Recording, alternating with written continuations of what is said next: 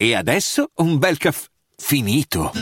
Perché rischiare di rimanere senza caffè quando puoi abbonarti a Caffè Borbone? Prezzi vantaggiosi, costi di spedizione inclusi, tante possibilità di personalizzazione e l'abbonamento lo sospendi quando vuoi. Decidi tu la frequenza, la qualità, scegli tra le cialde e capsule compatibili e crea il tuo mix di gusti e miscele. Mai più senza caffè con l'abbonamento Caffè Borbone. Tutte le info su caffèborbone.com. Debito pubblico, Italia e Giappone. Quali sono le differenze e le similitudini? La Finanza Amichevole, il podcast che semplifica il concetto ostico della finanza per renderlo alla portata di tutti, curato e realizzato da Alessandro Fatichi.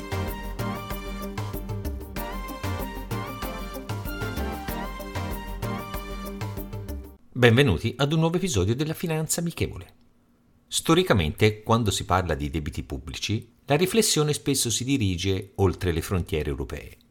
Una delle nazioni che salta immediatamente all'occhio in questo contesto è il Giappone, famoso per il suo debito pubblico stratosferico che ammonta a circa il 260% del suo PIL. Il paese del sollevante è il più indebitato fra i membri del G7 in termini di indebitamento, presentando sfide simili riguardo all'inflazione. Nonostante la pesante zavorra del debito, il paese non ha sperimentato gli stessi problemi di crescita economica di nazioni europee come Italia e Grecia. Né si è avvicinato a correre il rischio di un default, come invece è stato quest'anno negli Stati Uniti e in altre occasioni passate. L'economia giapponese continua a crescere, anche se lentamente, con investimenti significativi in infrastrutture e un tasso di disoccupazione che rimane sorprendentemente basso intorno al 2,7%. Queste anomalie economiche hanno portato molti critici delle rigide regole fiscali europee, in particolare quelle riguardanti la spesa pubblica stabilite dai trattati dell'Unione, a citare il Giappone come prova vivente che l'alto indebitamento può coesistere con una crescita economica sana. Si pone quindi una domanda cruciale. Tokyo rappresenta un'eccezione o potrebbe offrire un modello replicabile nel nostro continente e persino riformare le regole di spesa europee? Il rilancio dell'economia giapponese ha avuto inizio nel 2013 con l'introduzione delle Abenomics, un set di politiche promosse dall'allora primo ministro Shinzo Abe. Queste misure hanno sostenuto l'export, promosso tagli fiscali e stimolato una liberalizzazione del mercato domestico alimentato da miliardi di yen.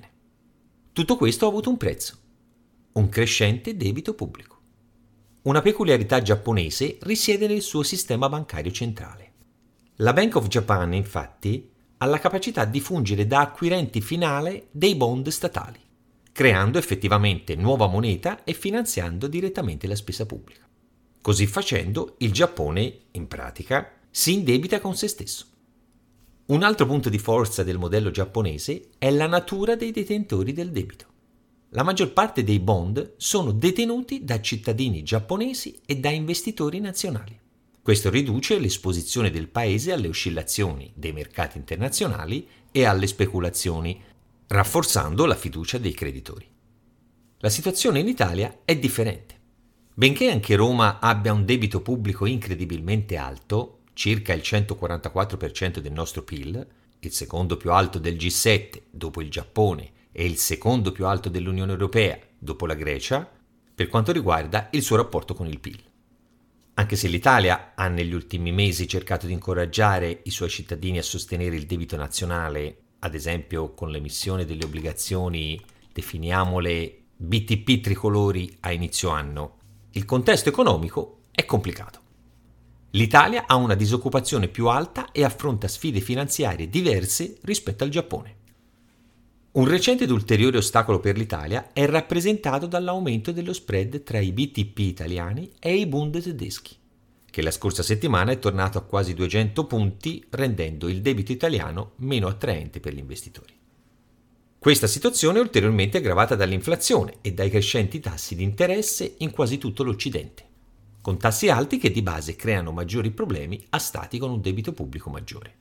Soprattutto quando quest'ultimo non è del tutto, definiamolo, in casa, come nel caso degli stati europei. mentre il debito giapponese offre lezioni interessanti e potenziali soluzioni. Ogni paese e organizzazione internazionale ha la sua unicità e le sue regole da rispettare, quindi anche tutte quelle che riguardano il rapporto deficit-PIL all'interno dell'Unione Europea. Prima di adottare strategie simili bisogna affrontare e risolvere le sfide economiche attuali. Solo allora potremo potenzialmente guardare al Giappone come a un modello da cui trarre spunto. Come detto, nel nostro paese tutte le regole sono decisamente complicate. La citazione di oggi è la seguente. Ero in bancarotta, il governo era in bancarotta, il mondo era in bancarotta. E allora chi li aveva quei dannati soldi? Henry Bukowski. Rendiamo la finanza amichevole, vi aspetto. Potete ascoltare questo podcast sulle principali piattaforme disponibili.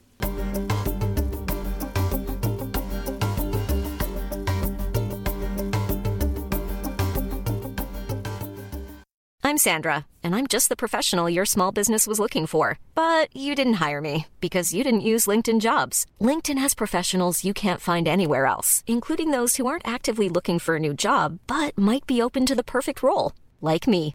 In a given month, over 70% of LinkedIn users don't visit other leading job sites. So if you're not looking on LinkedIn, you'll miss out on great candidates like Sandra. Start hiring professionals like a professional. Post your free job on linkedin.com/people today.